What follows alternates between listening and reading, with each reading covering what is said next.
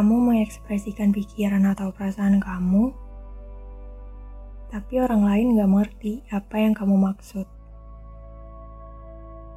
Alih-alih mendengar dan bertanya lebih jauh, mereka justru judge kamu nggak jelas, gak masuk akal, aneh, bahkan melanjutkan kalimat kamu dengan interpretasi mereka yang salah. Kamu mulai lelah dengan judgement orang-orang di sekitar. Kamu merasa frustasi karena nggak ada orang yang mengerti kamu, meskipun kamu telah mencoba berkali-kali untuk open up. Until you realize they don't see you the way you see yourself. And then you stop explain your thoughts and your emotions because it's such a waste of time. Kamu menjadi orang yang tertutup dan punya banyak layer untuk orang bisa mengenal kamu lebih dekat atau masuk inner circle kamu. Lalu orang-orang mulai berpikir, You are mysterious.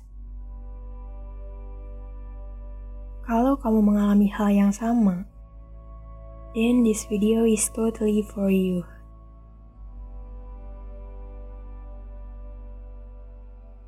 Hmm, lonely is not about being alone.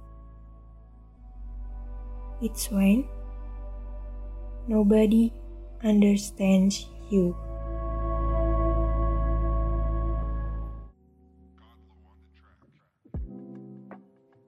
Manusia adalah makhluk sosial yang saling ketergantungan.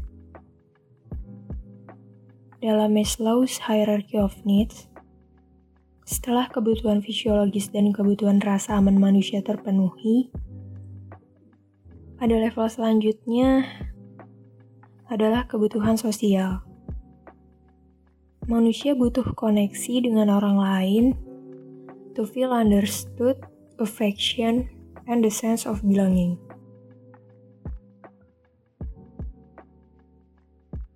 Um, biasanya ada satu momen when we feel overwhelmed setelah aktivitas seharian, we need someone to share our feelings, our thoughts, our perspectives, someone who listen and probably shoulder to cry on. Pasti kalian pernah merasakan itu. Sayangnya, make a snap judgment is a natural instinct. Udah naluri manusia. Bahkan, kadang menjudge seseorang dijadikan sebuah alat untuk mengisi kekosongan percakapan atau untuk bonding dengan orang lain, alias basa-basi. Selain itu, manusia punya kebiasaan bicara terlalu banyak tanpa ada maknanya.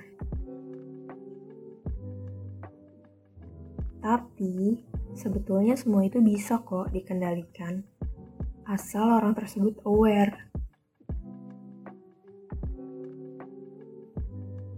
Nah, sebenarnya kenapa sih manusia senang buat snap judgment?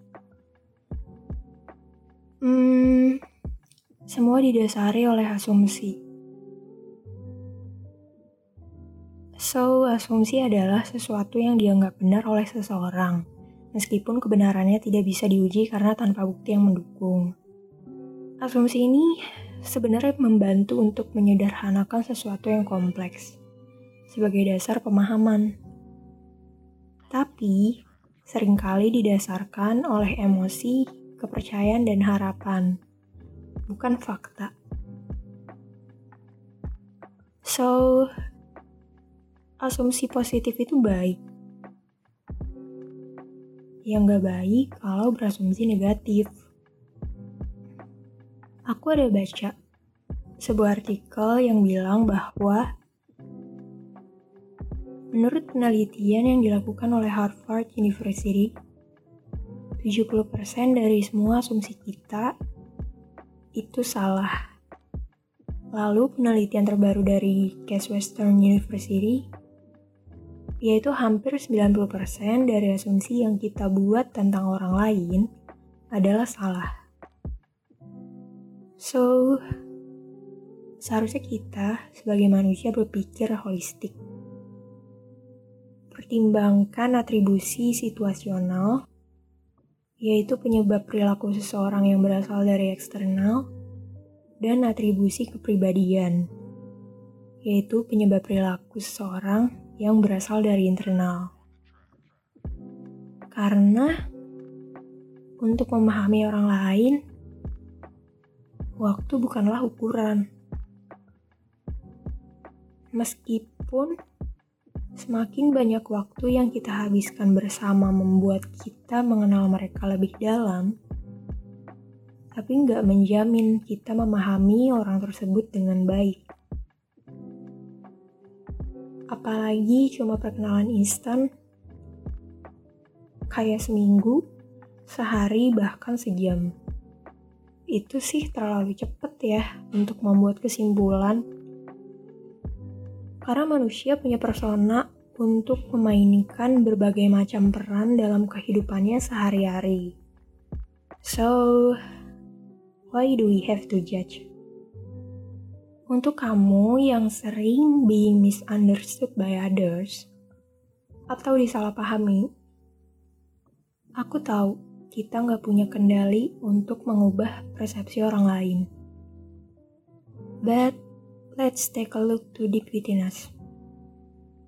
Yuk kita reflect. Kenapa? Karena sesuatu yang terjadi berulang biasanya dengan penyebab yang sama. Bisa jadi memang ada yang salah dengan diri kita, atau bisa jadi orang lain bersikap sebagaimana yang mereka lakukan karena kita pun melakukan hal yang sama ke orang lain. Sometimes apa yang kita dapat adalah cerminan diri loh. And it's not always about someone else. That's why Sebelum melihat keluar, ada baiknya melihat ke dalam diri sendiri. Tapi, kalau memang gak ada yang salah dari diri kita dan masih disalahpahami orang lain, simple, it means we are unique. Meskipun kadang pasti ada keinginan untuk justifikasi diri, untuk menjelaskan ke orang lain dengan harapan mereka akan mengerti, Diam adalah pilihan yang baik selama itu nggak merugikan diri kita. Karena seperti yang kita tahu, kebaikan selalu berdampingan dengan keburukan. Ada hal positif yang bisa kita petik ketika disalahpahami oleh orang lain. First, in most cases, orang-orang yang disalahpahami adalah orang yang paling selaras dengan dirinya sendiri kamu mampu berdamai dengan kekurangan kamu dan merasa nyaman dengan diri kamu yang sebenarnya. Second, ketika orang lain dapat mengukur perilaku kita, mereka akan mengendalikan bagaimana kita akan bereaksi sesuai yang mereka mau. Nah, di situlah mereka akan memanfaatkan kita. Bersyukurlah kamu yang sulit dibaca sehingga sulit untuk orang lain memanfaatkan kamu. It's very useful attribute, karena kamu gak terlalu banyak share informasi tentang pemikiran dan perasaan kamu, jadi orang lain pun perlu waktu dan effort untuk mengerti kamu dan mendapatkan trust kamu. Itu akan menjadi filter dan mendekatkan kamu dengan like-minded people. It's not betting at all. By the way, sebagaimana law of cause and effect atau hukum sebab akibat, kalau kita mau dipahami orang lain, kita pun harus bisa memahami orang lain. Aku paham kenapa kita sulit melihat sesuatu dari sudut pandang orang lain.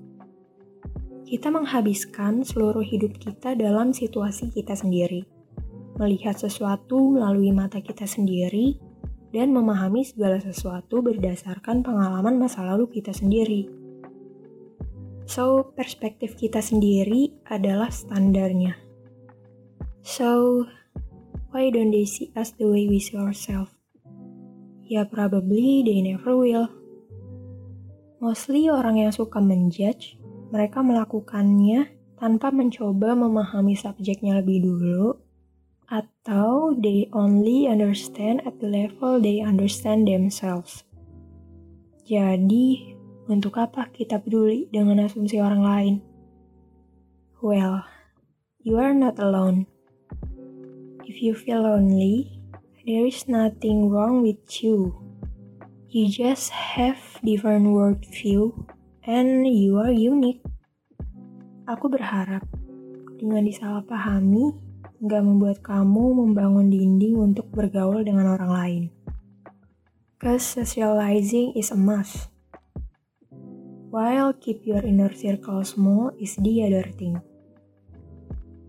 Even though you never truly fit into one group, socializing memungkinkan kita untuk punya relasi lebih luas.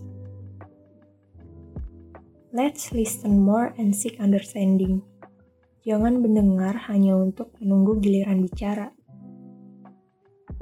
Aku berharap Podcastku kali ini mengubah mindset kita bersama about being misunderstood ke perspektif yang lebih positif.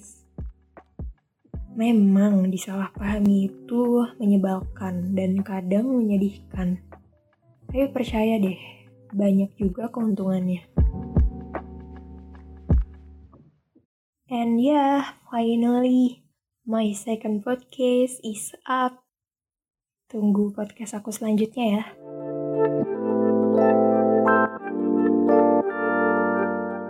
I'm Bella. This is Soul Talk.